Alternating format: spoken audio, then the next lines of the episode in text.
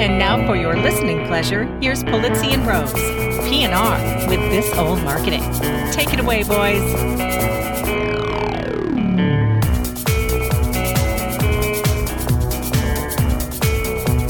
Hello, my friends. This is Robert Rose, and welcome to episode number 243 of PNR's This Old Marketing, recorded on August 20th, 2020. And with me, as always, my good friend, my colleague, and the next Postmaster General, Mr. Joe Pulizzi. How are you, my friend? Why do you have to start a show by yanking my chain like that? You know that's a sensitive topic. I got Really? a lot of. Cri- I got Is a it, lot of. is it because you were turned down for the Postmaster General No, job? I mean, I know you were really hot for it. I have a lot of Christmas cards that need to go out. I need to make sure holiday cards. They need to go to the right people at the right time. Right. So you need to start mailing them now Need because to start. yeah. Need to start now. Yes, absolutely. And I'm making my list and checking it twice. I'm sure. Are you really? The, the Rose household will get a holiday card this year. Oh, wonderful. I can't wait for that family photo card. It's going to be fantastic. Yeah, and I just wanted everyone to. I mean, everyone knows you're in LA and that you are are marked safe from the apocalypse that's happening in California right now. Right. Well, if if 2020 couldn't be any more 2020er, um, yes, indeed, we're having unfun. Let's just call it that way. Um, fires up in Northern California. So uh, yes, I have a brother-in-law up there, and many many friends and clients up in that uh, neck of the woods, and it's yeah, it's no good. Um, as I was telling you uh, in the pre-show chat, we, um, you know, this is a little different um, than the fires we typically get in the late fall, uh, which are typically fueled by very dry, what we call the Santa Ana uh, or sundowner winds. And this is lightning. Um, we've had actually the good news is we've had quite a bit of rain um, in California this year and avoided the usual drought like conditions. But um, the thunderstorms and the heat uh, that uh, have fueled those thunderstorms has fueled lightning, which has, of course, fueled some of the fires that we're seeing there. So they're happening in places that they don't normally happen, um, and that's why you're seeing a lot of populated areas get you know hit and that sort of thing. So, yeah, it's very unfortunate, um, but uh, but you know we will. Like everything else in 2020, we will get through it. We will. we It's will. always yeah, it's always something, especially in California. That's why we love California so. Well, you know, I mean, look, uh, it, it you know, there was an earthquake, you know, in uh, in Virginia, um, uh, or was it Virginia, or was it uh, West Virginia? Was oh, it was, no, no, no. It was North Carolina. North Carolina, right? it was North yeah. Carolina. There was an earthquake. There was, you know, uh, what do they call it? A uh, that that thing that happened in Iowa, the Deca or the Decala or whatever it is. That's that sort of on land hurricane. You've heard about this? I, I don't think I've heard about this. I haven't this been is- paying attention. Yeah, it's this is the uh, uh, it's it's like a a, a big hurricane, um, and, and it's uh, the derecho is what it's called. I just Okay. looked it up, and it. and basically it hits uh, maybe once every couple of years. Um, and basically, it's it's it's like an inland hurricane. It, it's that powerful, and it rolled through Iowa um, a couple of months ago, eh, a month ago now. It looks like, yeah. So no, it's not just California; it's everywhere. Well, you know, yeah, you know things are tough when when Iowa's in the news. yeah, right. Love We're- to you know, all our for an inland family. hurricane, right? You know the, you know, uh, there's a great meme going around. I don't know if you've seen it, where it's there's there's a bunch of murder hornets sort of sitting around a table, and they're like, "Yeah, we're just gonna sit this year out." you know, we're just, we're just uh, we're gonna give them a break. it's like enough, enough has happened. Oh, any good news going on? I mean, Well, yeah, I mean, I guess so. I mean, it's been a it's been a busy uh, summer here, um, which has been which has been good. I, I'm I'm uh, I'm enjoying the uh, the busyness of work, um, which has been you know a nice distraction to be honest. You know, from the politics and the sort of general natural disaster that 2020 has exactly. been. Which, which, yeah, it's probably good to to stay off most of social media at this point. I, you know, I've Kind been of, thinking kind of about it. your time. I've been thinking about it. I, you know, especially Facebook. You know, as I scroll through Facebook, it, it seems to be the it, it's a little like Groundhog Day, right? You know, oh yeah, there's that post from that person who's talking about and complaining about that thing. Oh yeah, sure. There's that weird post from that Yeah. guy who's talking about that fake news. Oh yeah, sure. There's that guy trying to be funny with a meme. You know, it's like it's the same. It's just like Same Groundhog Day. Every there's nothing really new. The the only thing that gets me excited at all is sort of seeing you know pictures of kids right you know like I, I see a picture of you and pam at a drive-in movie theater and i go oh that's exciting that's Yay, something that's the kind of yeah. That's what I wanna see, thing. you know what I Yeah, mean? It's that's like- what you know. It's it, and it's so because you know I I hardly ever post anything that's not oh here's the kids here's my family something Right. fun we're doing Yeah. and I saw the not ranting but I'm just telling you the story I I saw the thing on their auctioning auctioning off the land in Alaska they're formally pushing this through our government right now for oil drilling rights oh yeah you got my And I- wife all all excited well, about that and one, I, yeah. I, I don't, I don't post anything political, which I didn't think this was super political, but apparently it is. I just said, look, we have a we have too much oil in the world right now. We have if we've actually stopped producing oil in US rigs right now because there's way too much overcapacity. The demand going out is not looking good. It looks like demand will continue to go down year after year, and yet we're going to open up and drill into our natural resources for no reason. There's no reason, no business reason to do this. And I said, this makes no sense to me. That's all I'm saying.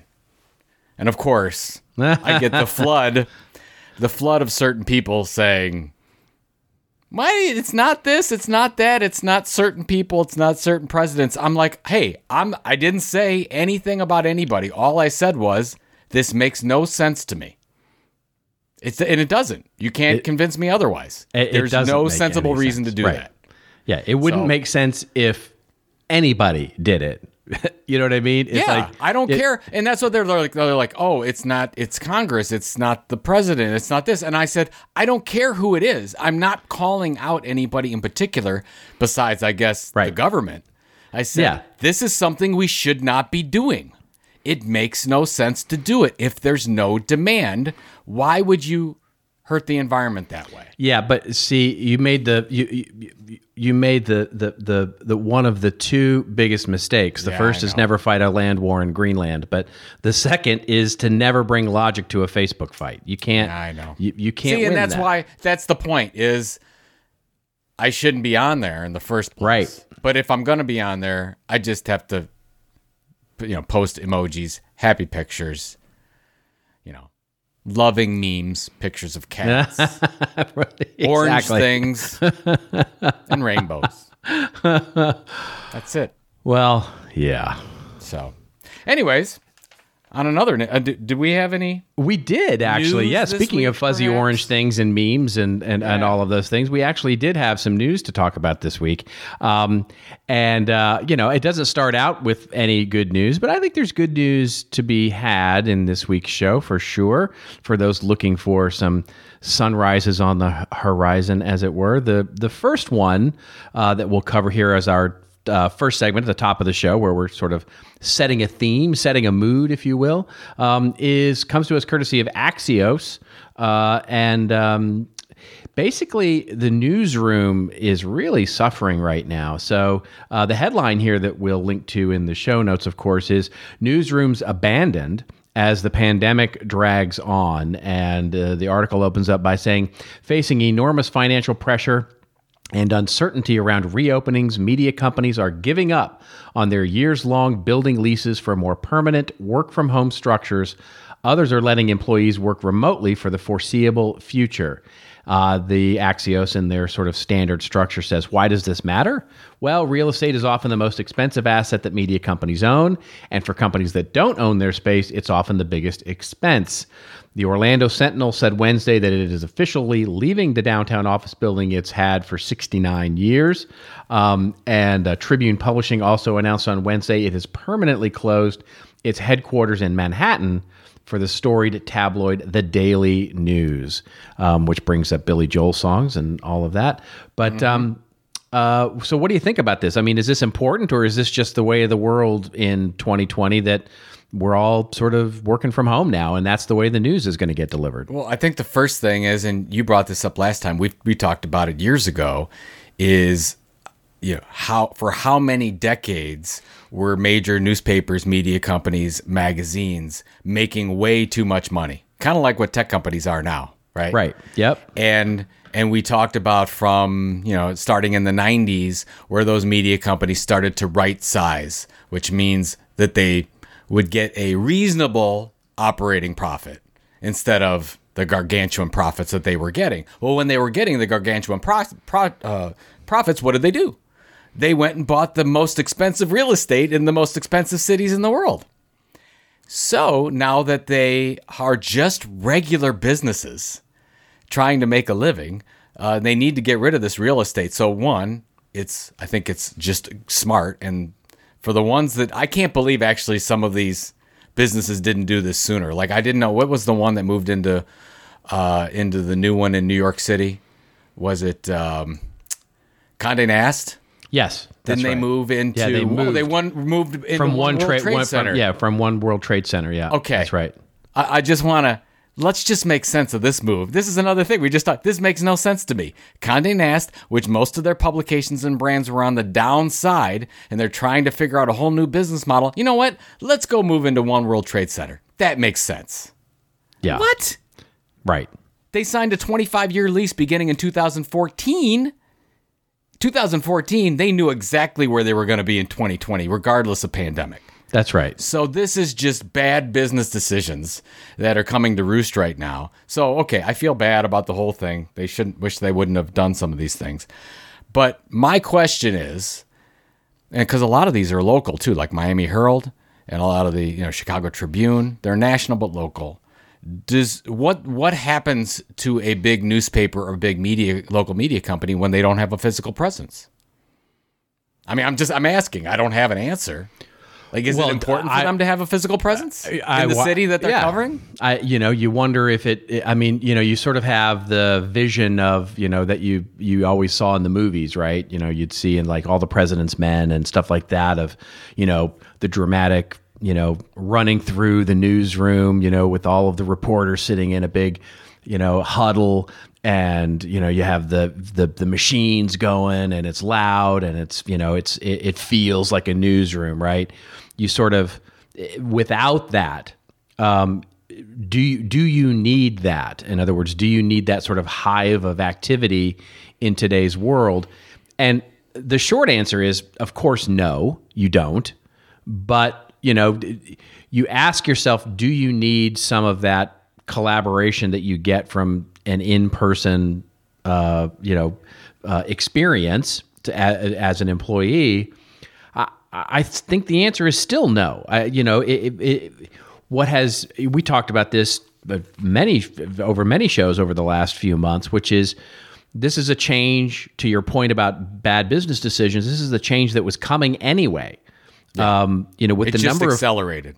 Right. Yeah. With the number of freelancers that newsrooms were starting to employ, with the number of, you know, employee layoffs that they had, those newsrooms were looking pretty sparse anyway.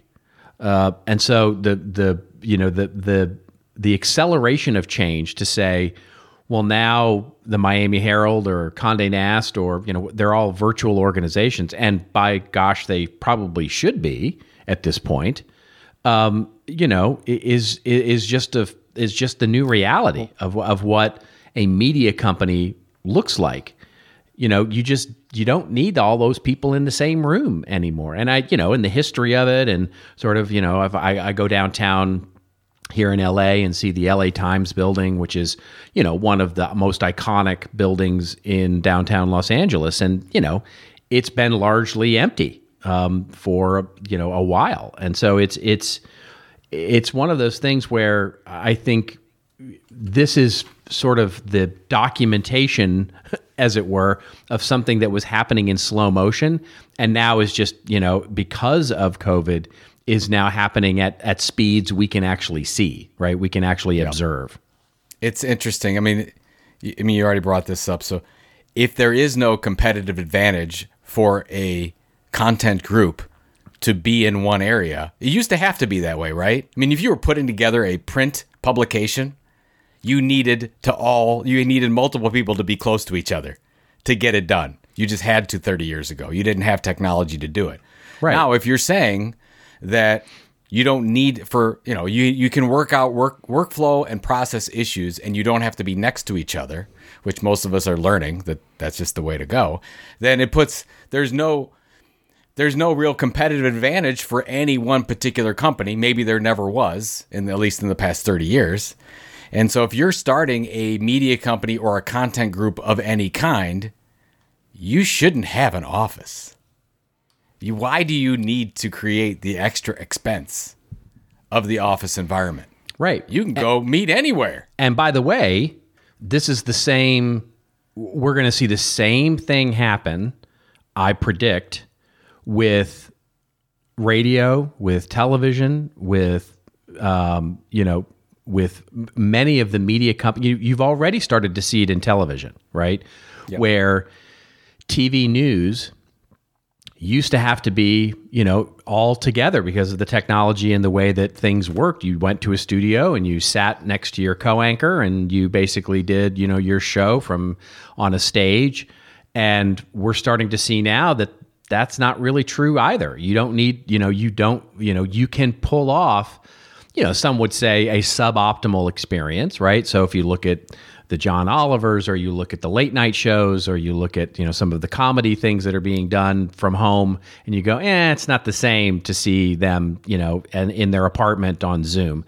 Um, but you know, I watched some of the morning shows like CBS this morning, you know, and they've been doing remote for since March, where at least one of them is not in the studio, and sometimes all three of them are not in the studio, and it works. It, it's it, it it's just as good as as it was when they were all three in the studio, and you just don't need it anymore. And so having that, you know, having a virtual organization that creates content um, is is going to you know is going to spread very very quickly. I think. Well, the other thing, and you know, you're sort of picking up on this, the value of live is not as valuable as it used to be for most shows outside of Why? I don't know about that. I don't know about But that. I'm just Yeah. no, no. I'm just saying. I'm just just look. Okay, go 50 years ago. Everything you watched was on at that time Of course. live, and then you had a lot of pre-production shows, and so you've been moving this again. This is nothing new. This is just the trend. Now, 99.5 percent of all content consumed is pre-produced. Outside of sporting events, Okay, late yes. night talk shows, and some news everything else, which is the majority of stuff that people are watching on TikTok, Facebook, so, YouTube, Mo- Hulu, all those are pre-produced. That's the trend that's been happening. That trend is still moving forward. Now, you could say they were going to have a comeback, a little comeback on live, but it's. I don't think so. I, I, I, okay, I agree with you, right? So on that, on that point, the dis, what we have to distinguish is the difference between live and real time, right? And what I mean by that is there's a difference between that which is pre-done but is only available in the moment versus that which is live and only available in the moment. You know what I mean? In, in other words, if I go dump, there's a difference between I go dump, uh, you know, nine episodes of my show or my event or whatever, and you can watch it whenever you want. It just happens to be available on XYZ day, right? You know, we're dumping it all on XYZ day, but really, you go watch it whenever you want. Or I've got an episode and it's only going to be available to you on this day. And and maybe it's available to watch later or you know in in linear time or not right? And so you know award shows for example right are, are great. You know many of them are pre-recorded but they're only available on this day. Sporting events will i think are are, are mostly for the you know live but you know you, you you're you're not going to go dump a whole season of football and then make it available right you know Yeah. so so there's sort of that live which is mostly what broadcast television is these days award shows sporting events and news and then you have and and then you have sort of the the the sort of real time out there, which might be things like you know Ellen DeGeneres' show, or you know, or daytime talk shows, or you know, yeah. or, or those kinds of things. They're only available for a very limited time, but they are pre-recorded. And then you have the stuff that's just like you know, you watch whenever the hell you want, right? and and that's 99.5% of what people are doing That- and that's going to be 99.9% of the stuff and you're always going to have some live i'm assuming but I guess what i'm saying is I, like everything else we talked like just the real estate thing it's all moving to pre-produced you don't have to be in the same location you can get talent from everywhere anywhere in the world and why some of these decisions were made in real estate are beyond me but well, there you have it. There you have Yes, it. Yeah. there you have it. Bad, bad. I mean, it's. bad. I think it's exactly like you said. It's right sizing, right? It's right sizing the business. They're they're finally sort of the as you said. It's coming to roost. It's coming to mm-hmm. roost. Mm-hmm. Mm-hmm. No more 25 year leases, folks. Boy. Like, I don't know. That's Yeah. that doesn't happen. Shouldn't happen anymore. okay. So the show or the the article that we're pairing with that is sort of the flip side of this um, in the newsroom business, or at least from a business model standpoint.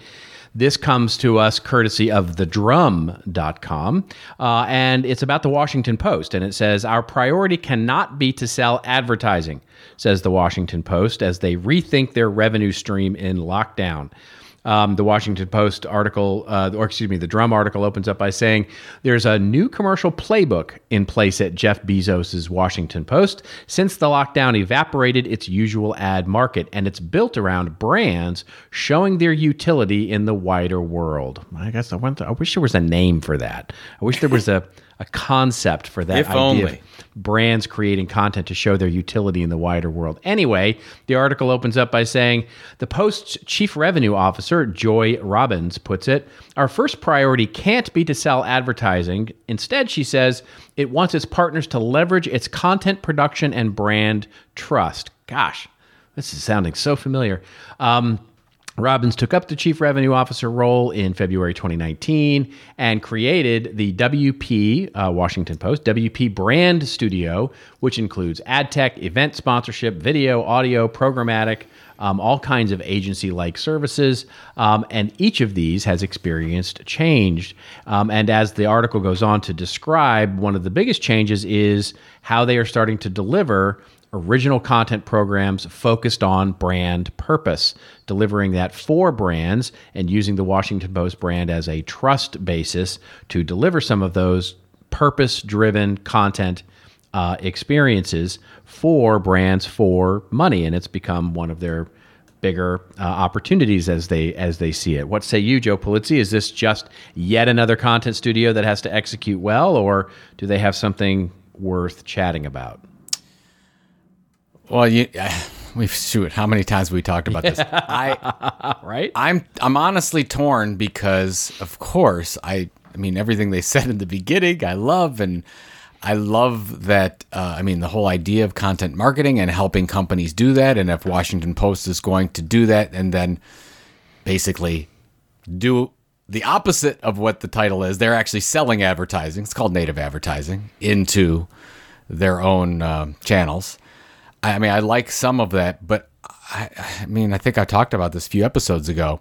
I think the business model behind media companies doing this is not um, cannot be a large part of their revenue stream. It certainly isn't going to replace their traditional advertising channels. It's not going to replace their events.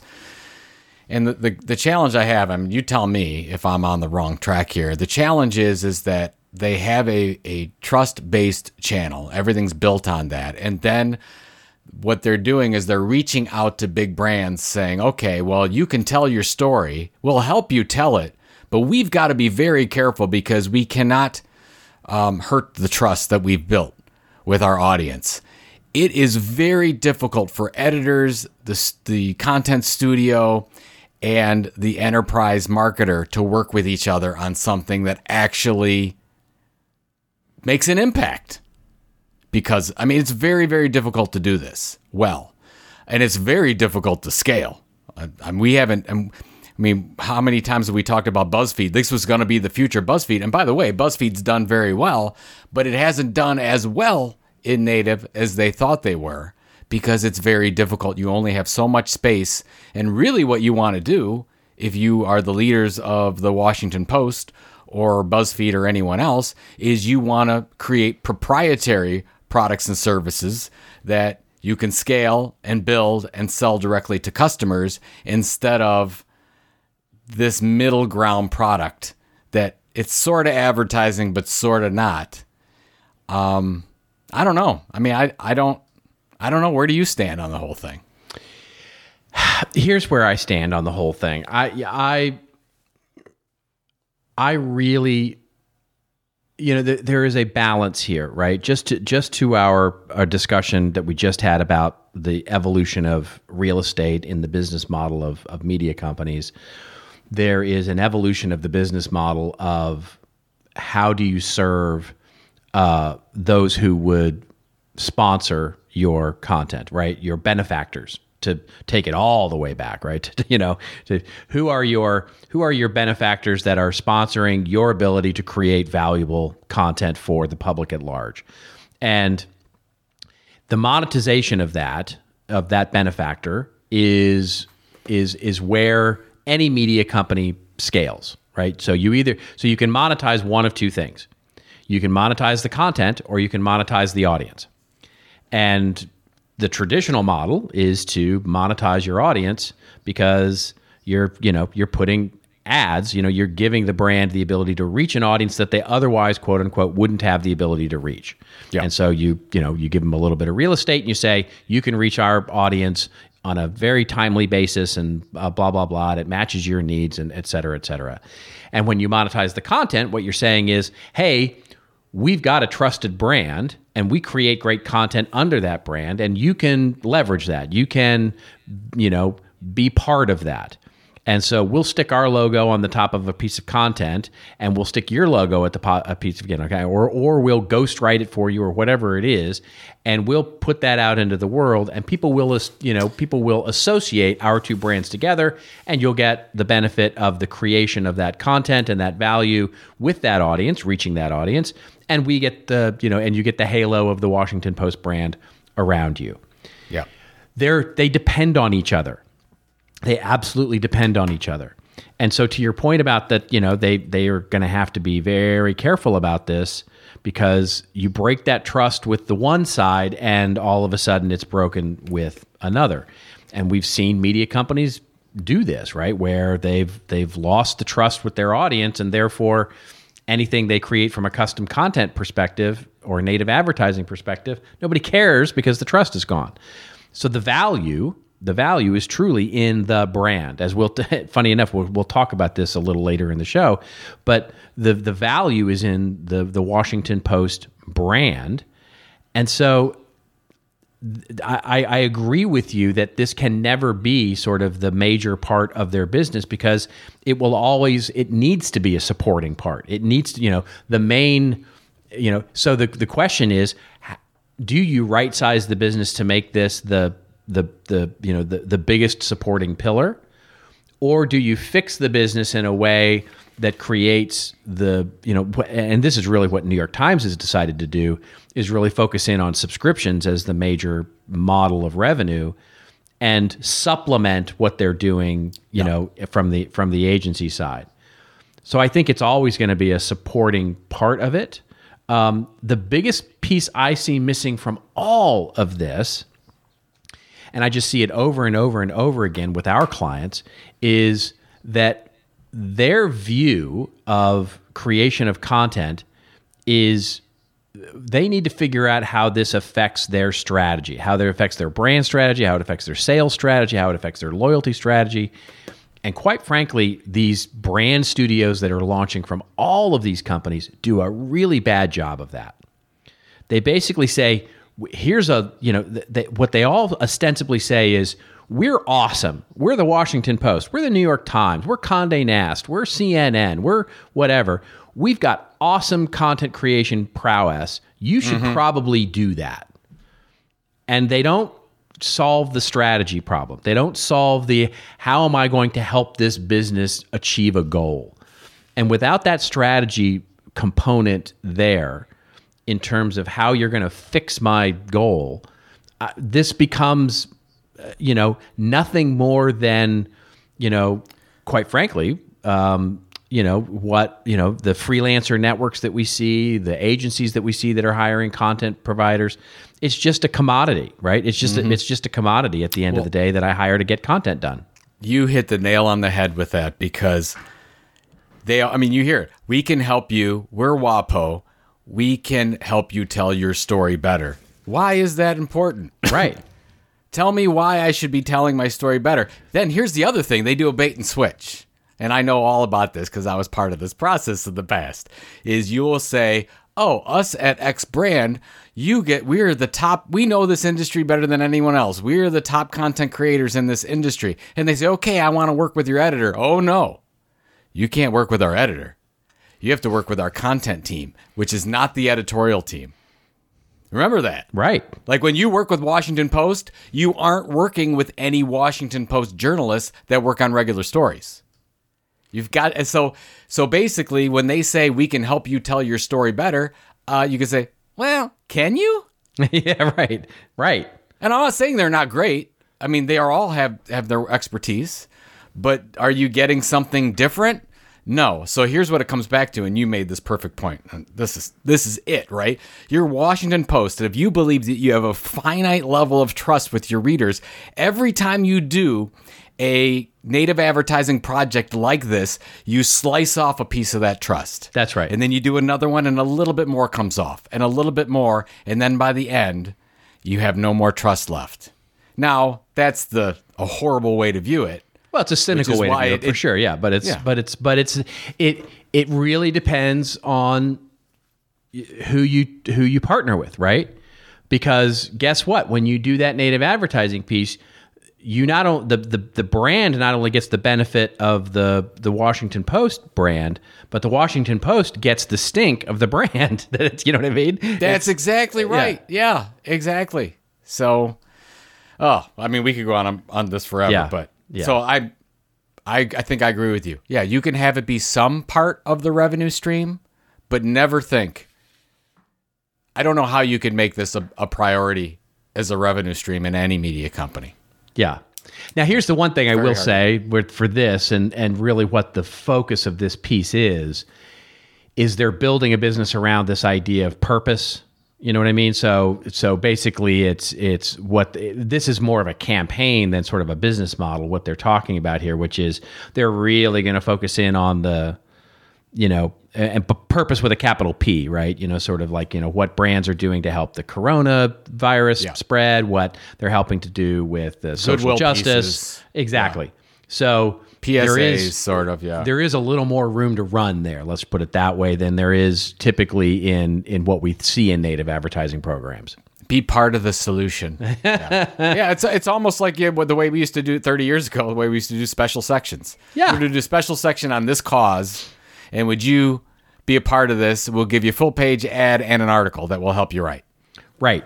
nothing Which, new. by the way, if you're a brand and you believe in that, you go, wow, that's a really cool idea that the Washington Post is doing. We should explore that. Yeah. You should also go explore buying your local newspaper and doing the exact same thing. Yeah, because you're probably spending an equivalent amount of money. Exactly. So there you go. Exactly. All right. Well, now, I mean, very uh, well into our show. Uh, yeah, we- briefly cover these other articles for three getting- seconds. Yeah, we're getting into our second segment, which we got a couple of articles here that we can cover um, that are just articles that Joe and I found around the web um, that really get to uh, interest us. The first one comes to us from What's New in Publishing. I, I, every time I see that site, I always think of Giant, Jerry Seinfeld coming out and going, What's the deal with publishing? What, What's up with that? anyway, That's awesome. So, what's new in publishing? And the article's headline is Once you come to rely on it, you won't unsubscribe. How publishers are using audio stories to fuel engagement and generate revenue. Article opens up by saying the increasing popularity of podcasts has encouraged publishers to expand their audio offerings. Many have introduced audio versions of articles. These are generally embedded above the text and allow readers the flexibility to consume articles by reading or listening. The goal is to give busy readers an easier way to keep themselves updated. They can consume audio articles while doing daily chores. We conducted user research and learned that users want to stay informed but are busy, said Emily Chow, director of site product, The Washington Post. There we go. Uh, told the Wall Street Journal's Katie Deighton. So they appreciate an option to get up to speed on the latest news developments while cooking dinner, running errands, or exercising. Audio is a very effective retention tool, say these folks. And the article goes on to provide a few examples of how The Economist, the New York Times, and a bunch of others have sort of transformed and added audio as a consumption method to more traditional articles. What do you think about this? You know, it's just we were talking about it before the show how Yeah. quickly this happened, and and quick. I mean, there's been podcasts have been around for 20 years now, so this is not a new thing. But let's just look at audio. So how fast for many people audio has become the preferred way to get their information. Yeah. whether that's through podcasts, through and now there's a whole section which is intriguing because you know we talked about this. Um, shoot, this is probably 15 years ago at Penton Media. We were trying to figure out a way to make easily make all the articles in the different verticals at Penton Media, be it business to business publisher, how to make them in audio form. But there wasn't a great like we could do them. We we couldn't do them the way they're doing them now synthetically. So we'd have to get a narrator and then what's the mechanism that people can listen to that there you know there was no iTunes at the time so that wasn't going to happen. Well now you can do all this. So it's interesting that you have all these publishers publishers meaning media companies and non-media companies able to create audio versions of all their textual articles and that those audio articles are being consumed at a higher level in some cases than the textual articles. Yeah. So it's just it's just fascinating how qu- quickly this happens and then when you come back to monetization and you're looking at advertising just the way that we do where it's endemic and we talk about the product and we personalize it and it's it's a lot different than just throwing in your 30 second spots. Um, it's a lot more valuable. Yeah, I, you know, and, and it's and it's one of those things where it's not difficult, right? It's a very easy thing to do. I've been considering doing it for for our website for sure, um, and our blog, and just adding a you know a quick audio version. There are actually apps now that you can get that will that will actually read. A, you know, a text file that you put up there. I don't. Yeah, what's that- this one they talk about? Audm. Audm A. U D M is used by the New Yorker, Wired, Rolling Stone. Subscribers pay seven ninety nine per month. Yeah, I, I don't like it. I I, I I I don't like the. Uh, The synthetic. it's still a little too uncanny valley for me. Um, you know, I where it sounds like the lady at the airport. The white zone is for loading and unloading only. Right. Welcome to the New York Times. You know, I I, I find that just a little off putting. I much prefer a regular human voice, but it's just not that hard to do a regular human voice on these things. And like you say, it provides an opportunity to add some context that you might not otherwise add. Now that obviously adds work, but I, to me it's a fantastic idea um, to add dimension to what it is you're doing from a content creation perspective. I, I really like this idea a lot. Well, by the way, I mean we mentioned the synthetic one, but there's two other ones they mentioned, Curio and Noa, that offer audio versions narrated by voice artists. Oh, they do. Oh, interesting. Now that's an interesting. So that might be something you're you're into. Where I would want like, Mr. T, like here's your article, whatever. Sucker. I don't know. Oh my god! See, that's funny. That's that's that's, good how I- comedy right that- there. that- to have that's celebrities. How I wanted. Well, that's how I wanted drive the driving the the maps, like Yeah. Google Maps or Apple Maps, Right. To be in like a Mr. T. right. Why'd you take that right turn, sucker? you know, that's what I want. you get Don't uh, they, don't say recalculating. Say you're an idiot. What are you doing? The the get get Sean Connery to do to do it. Oh, yeah, the the increasing popularity of podcasts has encouraged publishers. That's it. Uh, that's the one impression I can do. Oh, that's Sean a good Connery. one. I Yeah. like your Sean Connery. All right. Let's move along, shall we, to our last story here, uh, which is uh, one that is kind of a comedy, uh, a little bit of a, a, it comes to us courtesy of MIT Technology Review. Uh, and it's one that's in the news a lot. It's uh, we've talked about it a lot, and the headline is TikTok made him famous. Now he's imagining a world without it. Internet creators have never been able to trust the platforms they rely on. If there were only a couple of guys out there talking about that too. Um, anyway, the article opens up by saying, by the way, huge a huge hat tip here to James Gardner, friend and family of the show, who sent Thanks. this over Yep. via the hashtag. Uh, and the article opens up by saying Ryan Beard was sitting in front of his keyboard taking song requests on a live stream on the last Friday of July when he saw a message from a viewer pop up in the chat. TikTok is officially getting banned. Uh, Beard, 22, who has more than 1.8 million followers on TikTok, he spent a year growing that following, throwing everything he had into a career as an online creator with the app as his anchor.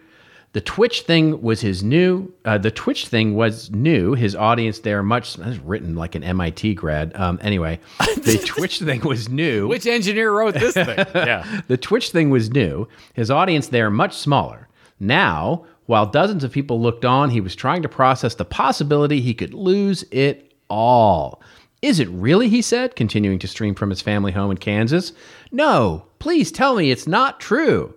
He turned to his computer, searched for news coverage, finding a headline Trump says he will ban TikTok. If he has to search for that, this guy is like really living under a rock. Anyway, the article goes on to talk about how TikTok's uh, basically um, the impending ban unless they get bought by somebody, cough Microsoft, uncough, um, or you know the YouTubes or others, and these uh, internet creators are finding that temporary social media platforms are not most dependable business models. What say you, Joe Pulizzi? Is this just another Yeah. Well, the, you know, we, we talked about Microsoft and TikTok last time, and then it switched to Twitter.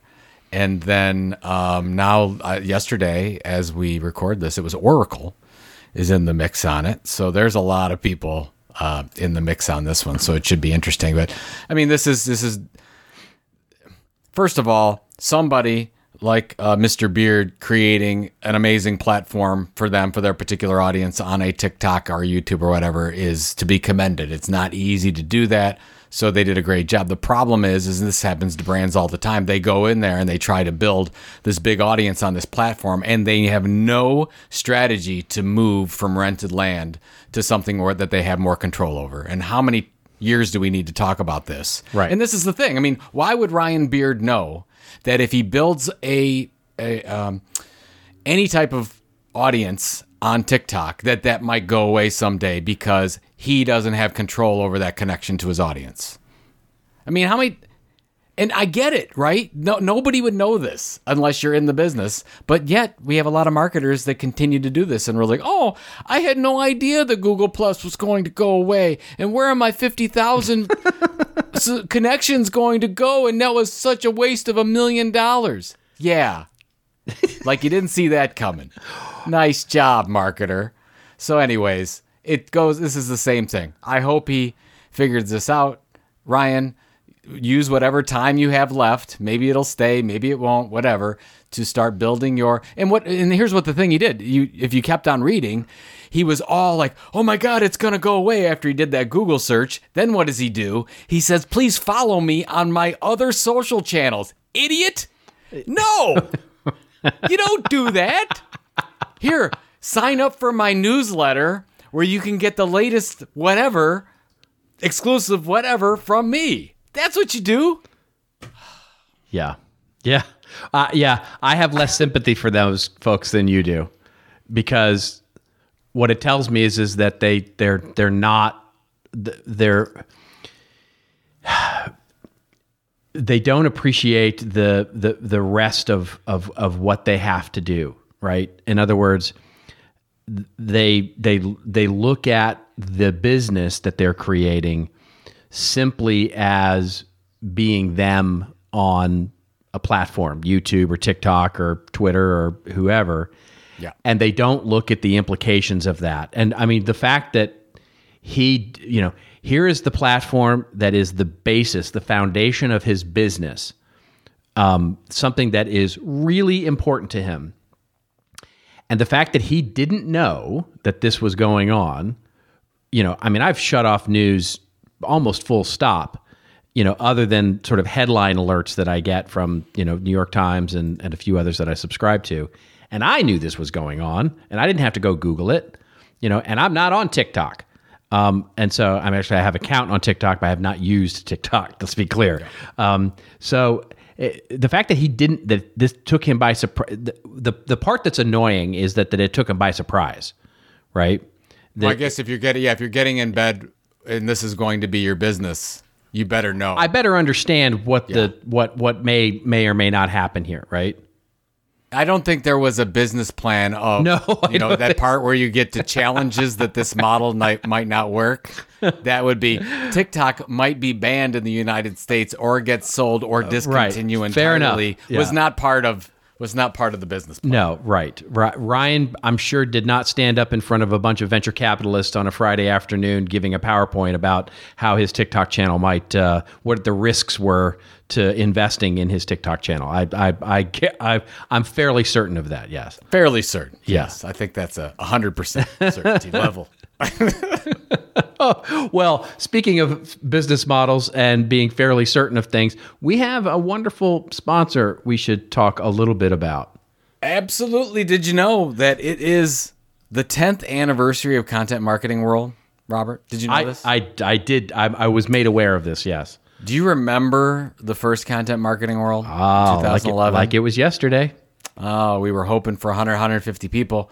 We got over 600 from like, I don't know, 20 or 25 countries, and I could not believe it. We were all very happy. And now, nine years later, 10 years later, was it nine? It'd be nine years. It'd be 10 years later.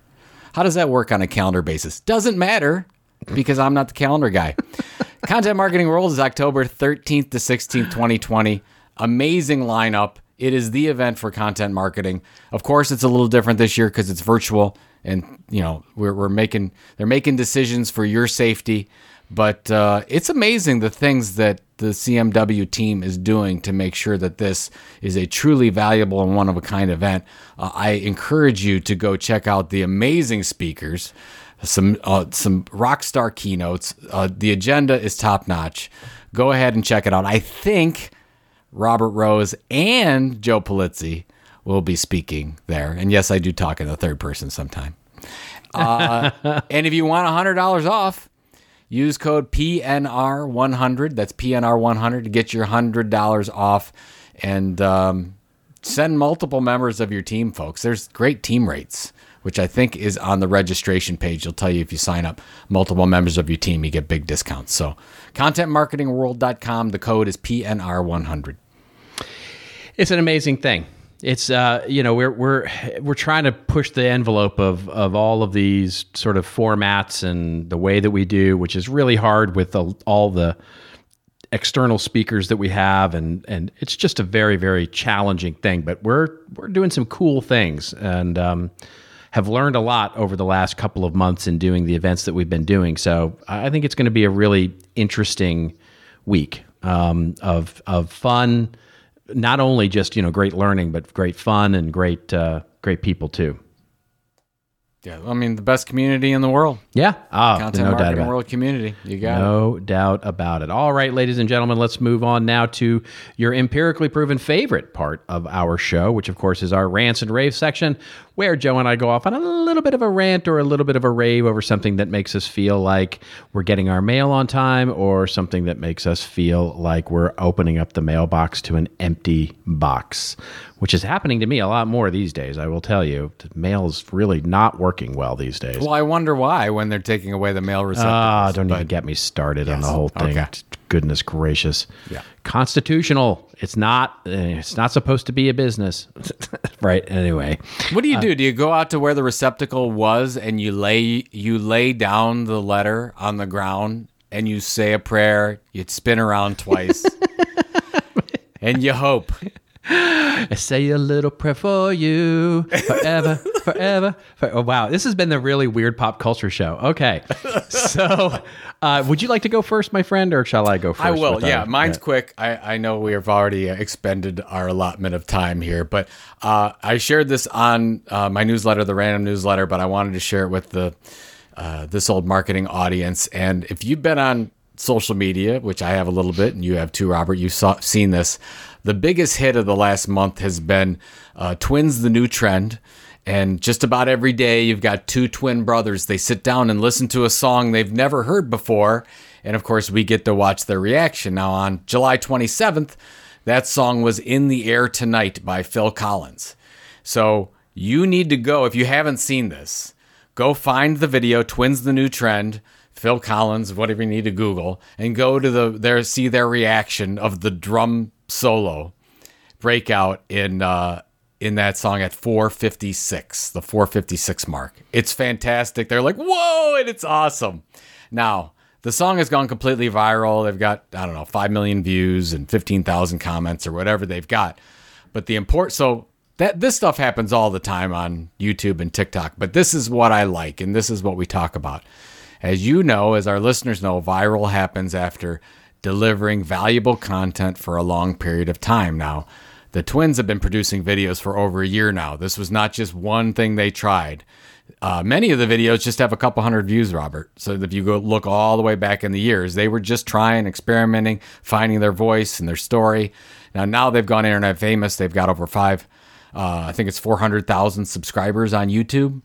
And I just wanted to call this out as my rave because everyone thinks that, oh, I can do this viral thing and um, it'll work and I'll get this big audience, but it generally doesn't happen that way. You have to produce consistent content over a long period of time. That's what they did. And then they had their big hit breakthrough. And then everything has just taken off from there. And they've gotten interviewed on CNN and all the kinds of stuff. So if you get a chance, check it out. It's really fun. It's There's wholesome. a lot of other it's great so songs. wholesome. I mean, I I, I love th- those guys so much. I, I've I've watched a, a I don't know how many episodes of their little show that I've watched. You know them react to songs. It's just the most wholesome thing, right? I mean, you could just th- their love for music is just so pure and, and it's it's great. I, I and they're smart. Yeah, oh, and they're, smart. They're like, smart. oh, I love that. What love what they did with that guitar, and that reminds me of this performer. And they'll do Yeah. little cuts like that. And then when when they are in awe, you can see that they've been struck, and that's what happens in the song. Oh, by the way, um, we didn't mention it because of Twins: The New Trend. In the Air Tonight was back on the charts yeah. by Phil Collins. Oh, that's interesting. I did not know yeah, that. it went Yeah. back on the Billboard charts. That's really interesting. Isn't that crazy? yeah, that's that's awesome. So, Oh, there, dude, they got they got bright careers ahead of them. Those kids. Mm-hmm. Yeah. absolutely. All right. Um, I have uh, a bit of a rave actually. Um, It's a, to posi- it's a positive show. It's turned to a it positive. show. really has. Yay! Um, Yay!